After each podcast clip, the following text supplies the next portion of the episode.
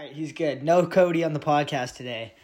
No Cody dial. Welcome back, guys. Um, today's podcast episode. I'm I'm gonna try to put out one every Thursday now. Well, I am going to, not trying to. I have set the content strategy for the rest of summer and the year, and it's pretty hectic. I'm not gonna lie. Five TikTok posts a day, four IG reels a day, one to two YouTube shorts a day, and then YouTube video and a podcast a week. Um, yeah, your boys got things going on. So we're gonna, we're gonna kick off the podcast. Um, typically, we would have Patty on here, especially leading into the winter season. We're gonna talk a lot more about uh, kind of events, people in the industry, what's going on, all that stuff, and then also just whatever we feel like because it's my podcast and me and Pat can do that. But right now, um, I figured it's a good time to just today's topic for the podcast is how to train over the summer, how to improve your skiing in the off season, and how to take those next steps, even into the winter season when you are in the winter season, to make sure you're progressing and learning as fast as possible.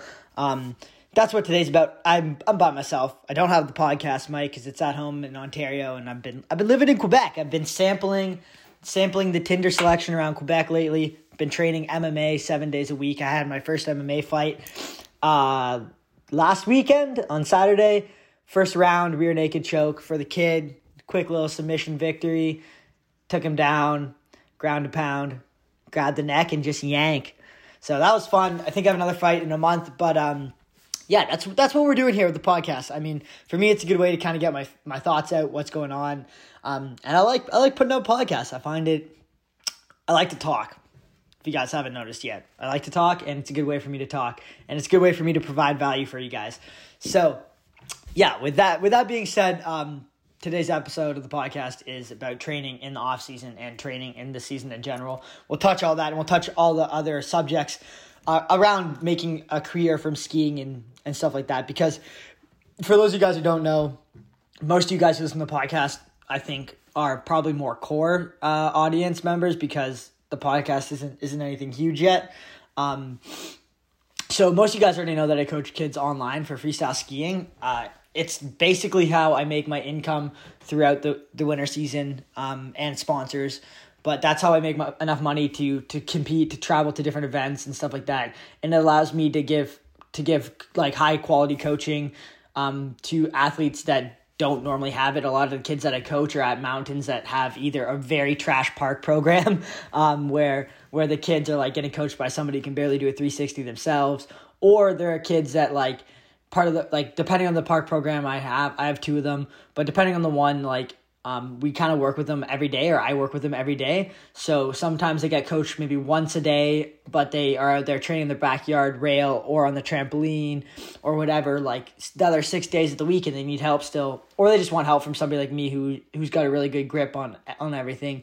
And uh, it's cool to be able to provide those opportunities for for kids. But uh, this year I launched Slope Academy, and it's not as core, so it's it's more for like a more of a community based coaching theme, which is really awesome. I'll tell you guys more about it later. But um, I have a lot, a lot of questions coming in from kids, and since I've been implementing, using, I guess, using more um, tutorials on on social media, like before I was posting um, more cool clips and stuff like that, but I figured I wanted to switch the content strategy more to um, posting cool clips and stuff like that that I enjoy making, but also mixing it in tutorials and stuff and, and videos that provide value to help these people out that follow me because a it helps grow my audience. This is a thing for you guys to learn too because I don't just teach skiing and stuff like that. I don't want you guys just learn hey, how to do a new trick for me because there's so much about the skiing industry and, and any action sports industry, I guess it kind of correlates with or any industry you're in sports wise um, that you need to know to if you want to make a career from it because just being really good at the sport um, is probably not going to get you there. Most people know this unless you're like the very very best which is like the top 10 in the world. And even those guys like i mean you have the mark mcmorrises and the really really big names like them like the Henrik Harlauts or Andri Ragettlis, and they get paid a decent amount of money.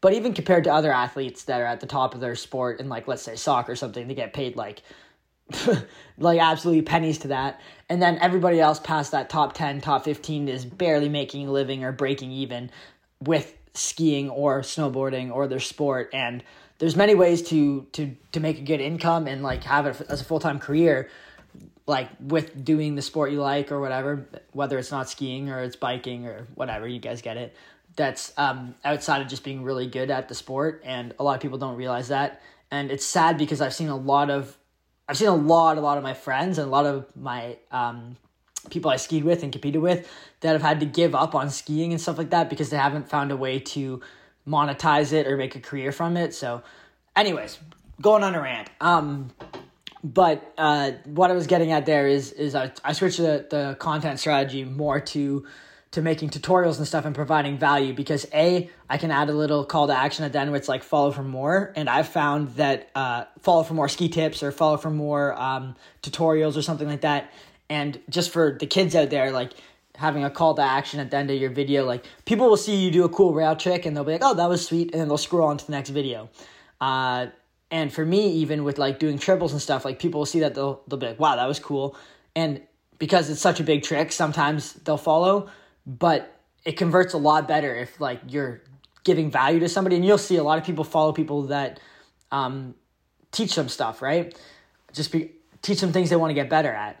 And even just doing something as doing a quick cork 7 tutorial on trampoline it doesn't take me long and helps a lot of kids. Like i've got so many messages from just posting a couple of them.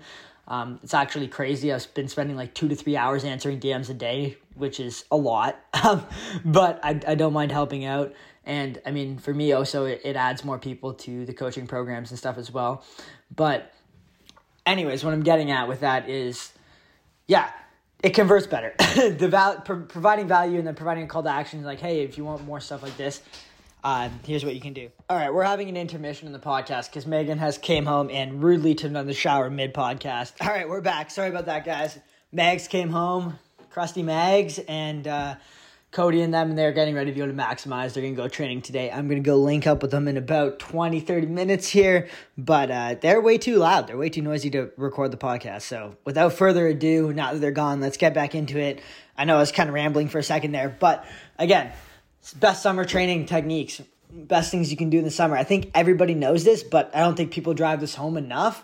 Obviously, the best things you can do in the summer are like something like an airbag, uh, backyard rail setup or a really good like facility that has a rail setup. There's indoor skiing and stuff like that. Those are the obvious ones that you guys should do if you have access to or you have the funds to do that because they are expensive. But there's tons of other ways that you can train outside of that. Um, I learned most of my tricks just on a backyard trampoline. That was like the biggest thing for me when I was when I was growing up. And I didn't have a coach or I didn't have any feedback when I first started park skiing. So I would look at videos on the internet just like what you guys do. And a lot of people have um, have came up to me and said like, "Hey, I learned my first cork seven from watching a YouTube video you made," and uh, that means a lot. Means a lot to me because when I was doing it, that's how I learned, and there wasn't very many people that were doing tutorials on park skiing, and even now there is not a whole lot of people doing it on park skiing. I mean, you have Stomp It tutorials, and then you have. Um, ski and snowboard addiction, which ski and snowboard addiction are done by like Dean Berkovich and stuff. So they have good good technique, good access. Stomp tutorials is kind of very uh, I wouldn't listen to some. No, I don't want to shoot anybody down here, but I wouldn't listen to the advice that they put out for a lot of the tricks, just because it, it's teaching bad habits, especially on off-axis tricks.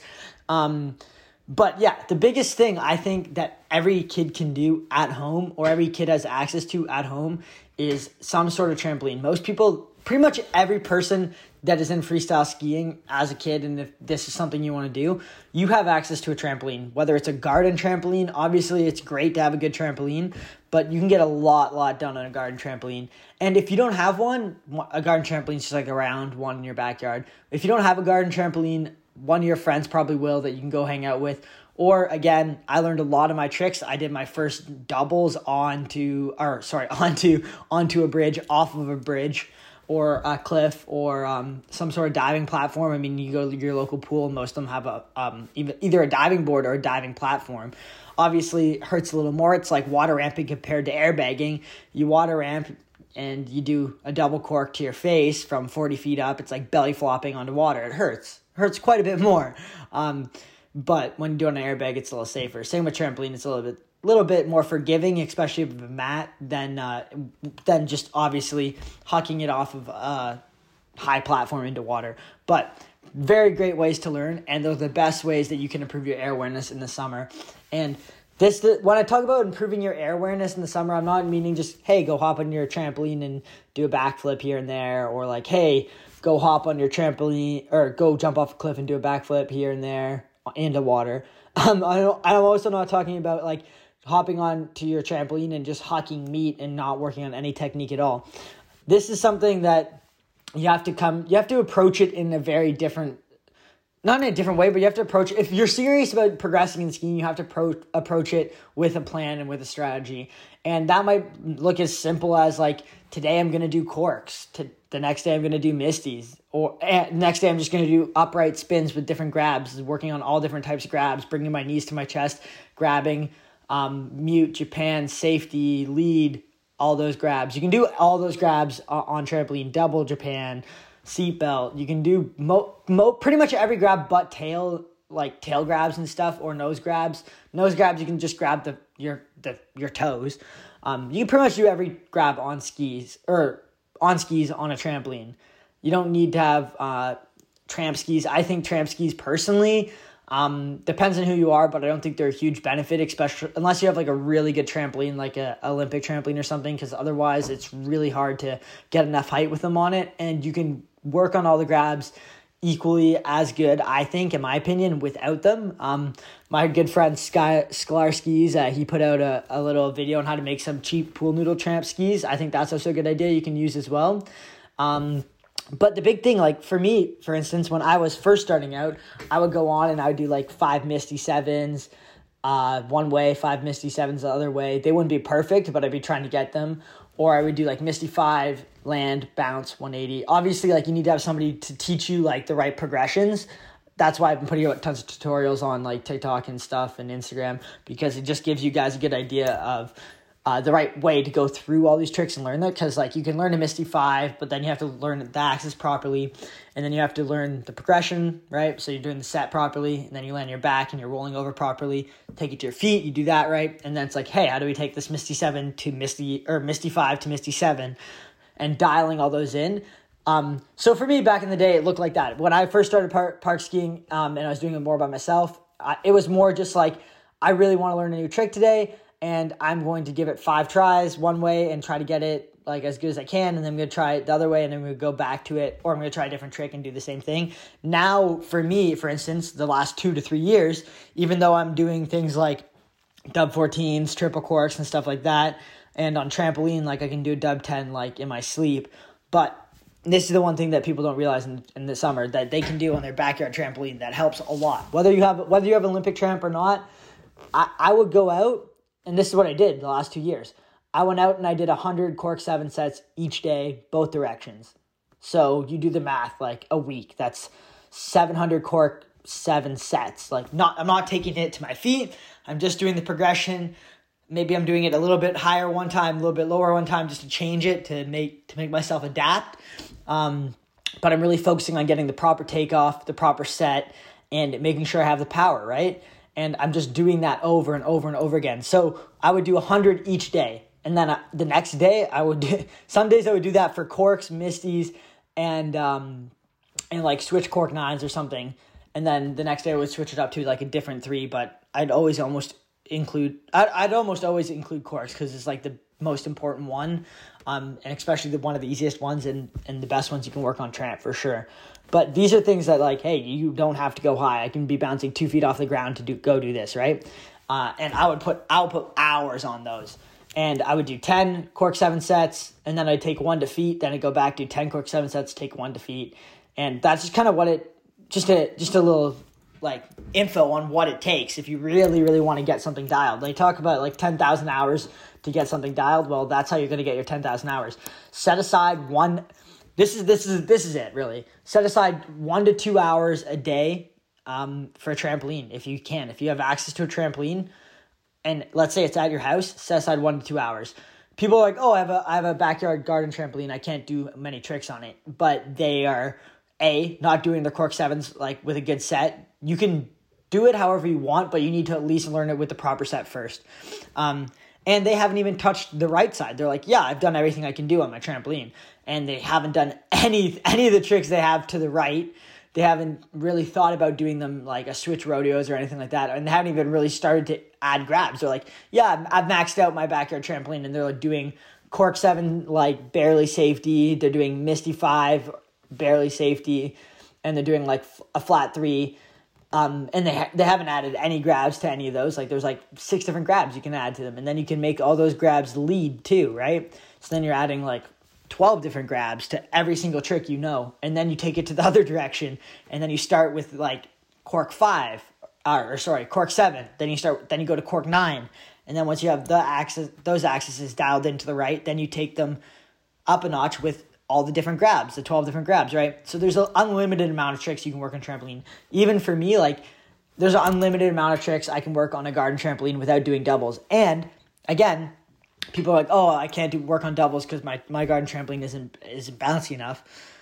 Yes, you can. There's progressions for that, right? Most people like I can't. I haven't been able to work on it because uh, it's not bouncy enough. But they've never tried a three piece progression for a dub ten or anything like that, and they can't do it. And the thing is, that requires little to no bounce for you to do a cork seven to your back, eh, or uh, cork seven progression to your back, and then do another bear uh, side roll like you would in your dub ten, and then bounce up to your feet doesn't require any height. And that's going to be one of the most important things you can do to learn a dub 10. You don't need to be trying to do it right to your feet right away. You don't need to be doing one and a half to your back right away. You need to be doing the three pieces. And that's what you can do on the backyard trampoline for switch doubles, double misties, double corks. You can do it for even dub 14s. You can do it for dub flats. You can do it for every axis pretty much, right? And those are going to be the main things that make you feel comfortable in that axis, make you know where you are instinctually, and also help you with your spots and stuff. Um, and, and really make sure that when you do take it to snow, that it's going to come around properly, and you're not going to die and land land on your head or something, right? Um, and that's what I did. Again, same thing with the Cork Sevens. I would was going out there and I was doing like 50 uh, three piece and two piece progressions a day for dub tens for a long time, and I mean, obviously now I have them very, very dialed, but again, I still go back and do it. Today, I'm doing it. Yesterday, I did it. Earlier in this week, I was doing them. And like, that's me sitting down, somebody who's got these dialed, sitting down on a trampoline and spending 30 to 40 minutes just putting miles on them, right? Putting miles on things is what's going to make you really good. And the best way you can do that in the summer is on trampoline. If you have a backyard rail, you're going to get really, really good if you spend the time on it. Look at the people like Jackson Carstarter, um, Tate Garrett. If you guys know him, he's an absolute god. I love that kid. Um, they're re- Sebastian Scherver. I think that's how you spell his last name. Um, they're really, really good on rails, but that's because they have a backyard rail setup and they have spent the time on that backyard rail setup. Lots of people have a backyard rail setup and they don't spend the time. If you obviously it's hard, backyard rail setup is expensive. Not everybody's gonna have access to it. Um, I understand that. So this is if you do have access to a backyard rail setup, spend the time on it. Make sure when you're doing it, you're again same as a trampoline. You're doing your basics. You're doing all way direct, all direction spins. You're doing all eight. You're doing front swaps, back swaps, um, front swap back two, and then you're working on uh, sliding the rail on that. Like you're not doing like when I say all eight, it's all eight swap two outs, but you're doing that both directions, right? If you're doing all eight, it has to be both directions, but you're going right foot forward and left foot forward on the rail equally as much. You're trying things like double swaps and and really just pushing um pushing the limit of what you can do in the backyard rail, but also putting miles on the basics. So I what I what I used to do is I would I used to my parents used to hate this because I had like a backyard rail, but it kind of only set up was uh, set up for winter, so there's like even the t- tiniest bit of snow I could use it. But it would be like seven o'clock at night and we're supposed to have dinner. And I told myself I cannot go inside for dinner until I have done three K feds in a row perfectly both ways. Um, so sometimes I would get to two. It, it, sometimes it take me like 30 minutes, sometimes it take me an hour. And when I was first starting, then I, then I would do it with K feds one night, the next night I would do it with back swap front twos. And I made sure I did it both ways too. Um, but sometimes it would take me like two to three hours. And like I just I told myself I can't come in until I do it three times in a row perfectly. And it's a good rule to have like something like three to four times or three to five times really, really good, like where you where you're like, okay, I think I did it to the best of my abilities in a row because that's building consistency and that's building um, the technique, right? And worst case, let's say it does take you two hours to get it. Sometimes, like for me, I would get to two so many times. I do two K feds really, really good, and then the third one I would like just mess up and I wouldn't get around it. Like ah, I can't count that, and it sucks because you're like, damn, I, I really thought I had it that time. I really want to get out of here, or like I really want to just like you know check this off. But if you stay out there, you're you're still putting miles on it. The longer you stay out there, like whether you whether it takes you four hours to do three in a row, think about how many more K-Fed practices you're gonna get in. Tons. You're gonna get tons in. And keep in mind this was like four years ago. I'm not still grinding K-Feds. I mean I do. Every time I go to my backyard rail, I do all eight before I start any kind of rail session. Sometimes it only takes me like like 10 hits. Sometimes it takes me like 20 hits, right? Um, but I'm not out there grinding grinding K feds, just K feds now. Uh, but yeah, it's it's what it takes. And again, for all these tricks, a huge thing you can do is visualization. Uh, it helps a lot. One of the things I would suggest is right before, if you're gonna take if you're doing something like you're gonna do three perfectly, or you're really trying to focus on doing it the right way. I would say take a second, take a deep breath. Make sure you try to get into the present moment as much as you can. There's tons of ways to do this. You can look it up online, but getting in that flow state I find obviously focusing on your breath uh, helps ground you, but just do a quick visualization of you doing the trick the way you want to do it. And visualizing takes a lot of time to get good at. The first time you do it, it's going to be hard to like visualize yourself doing the rail trick perfectly, but I guarantee you if you can like f- get focused, visualize you yourself doing that trick exactly how you want to, you're going to be like 50 to 60 times more successful than if you just dropped in and just tried it like it, it really does work and it's what i use for every every time i compete. Like it's how i went from doing i, I was landing like 50% of contest runs to the next year i landed a run at the, the contest run i wanted to at every single event. So i mean i doubled my performance. I didn't miss one one event. There wasn't one contest i didn't didn't not land a run at because i was very very on top of my visualizing. Like sometimes i would visualize the contest run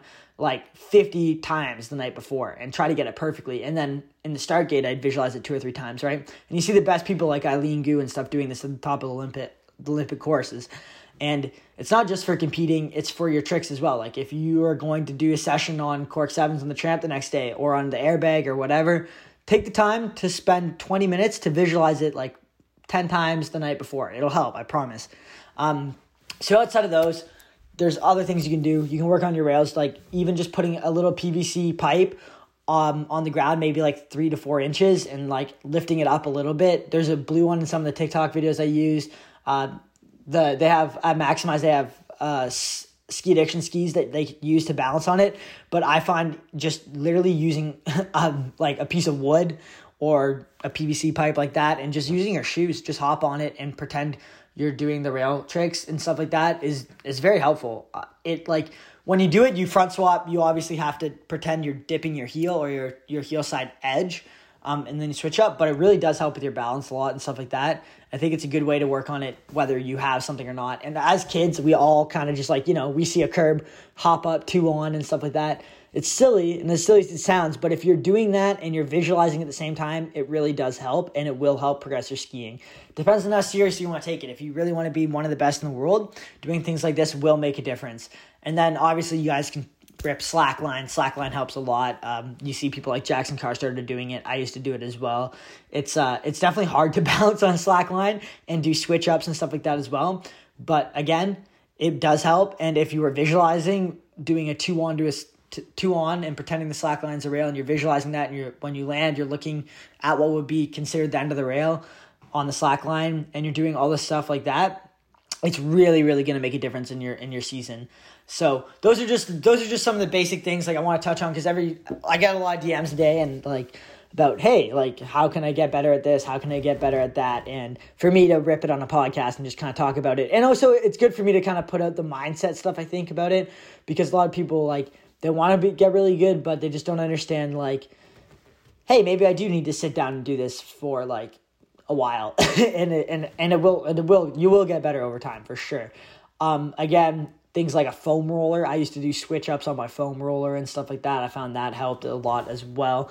And then another big thing you can do in the off season is gym stuff, right? So you can work in the gym. Um, like for most of you guys, you're younger, then getting into the gym is like not something you're you're super serious about yet, but it's good just to be actively stretching and taking care of your body that way because it will help prevent injuries. And if you come into the season healthy uh, without injuries and you've built up a good base like in terms of flexibility and for me it's like building a lot of muscles around my knees for knee stability and stuff like that it's going to help avoid injuries because when you do land in awkward positions and stuff like that your body is prepared and um, it's expecting it i guess not maybe not expecting it but it's it's prepared for it right so it's not to be uh, as susceptible to injuries. And like I said, I said this to everybody I talked to. The biggest thing that's going to hold you back in skiing is your mindset and injuries. So injuries and mindset are going to be the biggest things that hold you back. You tear your ACL, you're out for six months. That goes a year of your skiing. So keep that in mind. Um, you want to push it when you're on this on the snow and and and uh, in the off season, but you want to make sure you built up the right the right muscles, the right ability to push it without getting injured because get injured, you're going to spend a lot of time in the off season. And then another good thing you guys can do because a lot of people aren't just interested in being good comp skiers and stuff like that. In the off season, do your research on other things. Look at how other athletes are in the industry are getting paid for doing what they're the the sport they're doing. Tons of people have different things like you look at people like they start um, up companies like Any Tides and stuff like that where they make cool pants and they're still in the industry stuff like that. You have people like child labor who are putting out ski movies and stuff like that um, and they definitely get paid from sponsors working with them that way. And then for people like me i do online coaching and then i uh, do all the social media stuff and get some funding from sponsors because of the value I bring as an athlete. And just looking at what you can, if you want to make a career from skiing, there's different ways you can go quickly i'm gonna get i'm gonna quickly get into this. You have the comp route where hey you're the Birk Ruuds Andri Ragettlis, you're some of the best comp skiers out there. You have the the the movie slash social media route where you are um where you have a big audience and you're providing content for um i guess this would be more like you're making content for companies and they are paying to be a part of it or you're making your content and they're paying to be a part of it. And then you have kind of this the other side of the social media route where you are making your own products where like again you have people like steep steep like he gets money from youtube but he also has uh, a huge audience that he uses to make products for himself and stuff like that um, that he makes money off of instead of selling other people's products or promoting other companies products for skiing and stuff like that. There's a bunch of different ways you can go about it but trying to figure out where you stand in that in that scenario you can do both. Like for me i do contests and i'm pretty heavily on the social media side and i kind of create my own products right? Which is good. Obviously when you do stuff like that and you don't just focus on one. You're not going to be the best at all of them. It's very hard to be the absolute best at, abs- at, at everything if you are spreading yourself thinner. But you also have a bigger impact i think which is uh, a different way of looking at it. But for um, for skiing, there's a bunch of different ways you can provide value as an athlete, um, and you can get compensated off that value, or you can just build, uh, build, build like some sort of uh, momentum around what you're doing, um, based off the value you bring. And value can be looked at in very, very many different ways.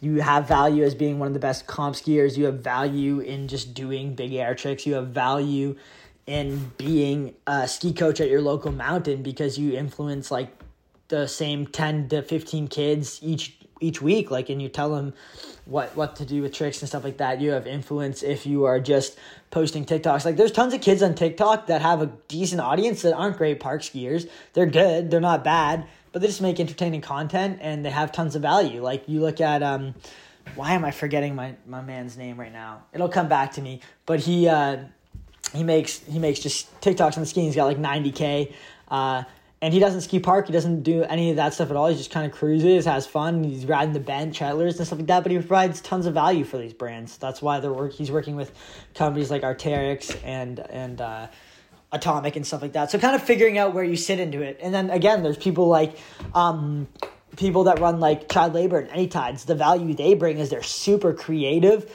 and they're doing something different that people haven't seen in the industry before, right? So there's tons of ways you can add value. So one of the biggest things you can do over the summer is really work on on your skills and think about ways you can add value to other people because that is how you're going to get uh, paid at, for skiing and that's how you're going to make a career out of it is providing value for other people and that's again why what that's what i'm doing here right um, it's what i have been doing for the last two to three years um, providing value in terms of like cool content that I that like whoa that was insane ski tricks providing value in like okay, like really good comp results and representing brands at local hills and stuff like that, providing value um, in terms of coaching and and uh, and helping the other people learn um, as fast as they possibly can. This that's how I provide value, and for me, I'm shifting more um, towards towards the content and towards towards the online uh, the coaching and, and teaching people what I know side of things. Obviously, I'm still going to compete,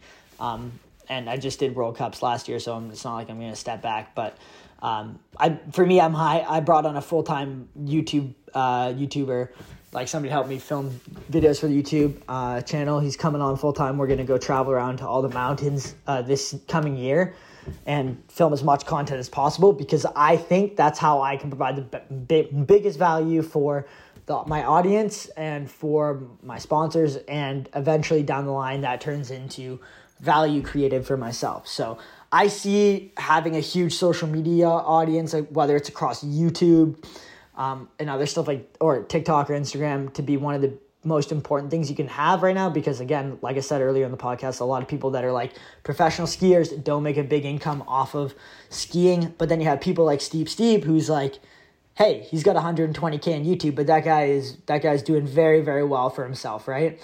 So you don't necessarily need to be the best skier to uh, to to make it in a sport like this or in any sport really.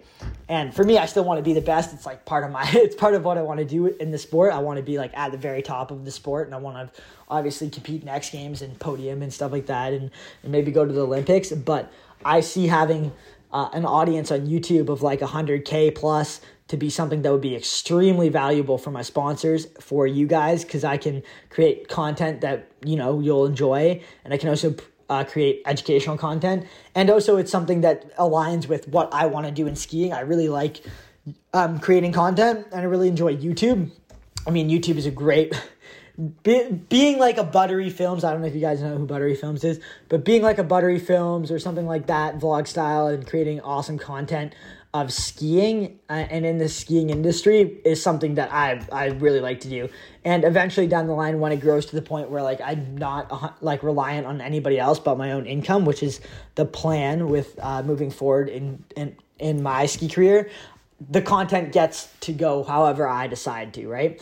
I get to create content because at some point like people are worried about being conservative because they don't want to lose like sponsors and stuff like that and that's totally fair um, but eventually i want to get to a point where I don't have to worry about any of that stuff um, when I when I put content out, and I just put out things that I think are, are hilarious, funny, or things that I think are entertaining, and you know, get to show like the real behind the scenes of everything like that, and make it as wild and fun and entertaining as it actually is for you guys.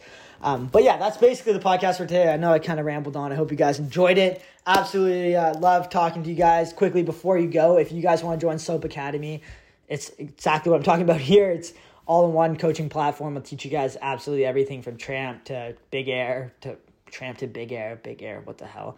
Uh, tramp to jumps to uh, to rails to sponsorships to workout programs. Everything's in there, and then there's coaching feedback one on one and by me and other coaches like Jackson Carstarter and other professionals in the industry. Uh, it's all in there. You can check it out. Um, I'm gonna try to set up a code. The link the link will be in the show notes, but I'm gonna try to set up a code uh, for you guys to join from the podcast. The code will be podcast, all caps, and uh, it should give you guys 10% off your first month. Uh, in Slope Academy. And there is a free trial right now. So if you guys just want to check out Slope Academy, try it out for three days. It's free. Go try it out for three days. Hang out with us in the Discord. Like, we got everything going on. We're doing some, uh, me and Jackson are doing some live streams coming up soon with everybody. So, yeah, good stuff. And uh, I hope you guys enjoyed this podcast if you have any ideas for podcast topics down the line or things you want me to cover, these solo podcasts are super easy for me to do by myself. And I love chatting, just rambling nonstop. So, uh, sauce me some ideas on Instagram. Just send them to me, and I will I will make a couple podcasts based off my favorite uh, topics and favorite concepts you guys want me to go over. All right, peace out. See you in the next one.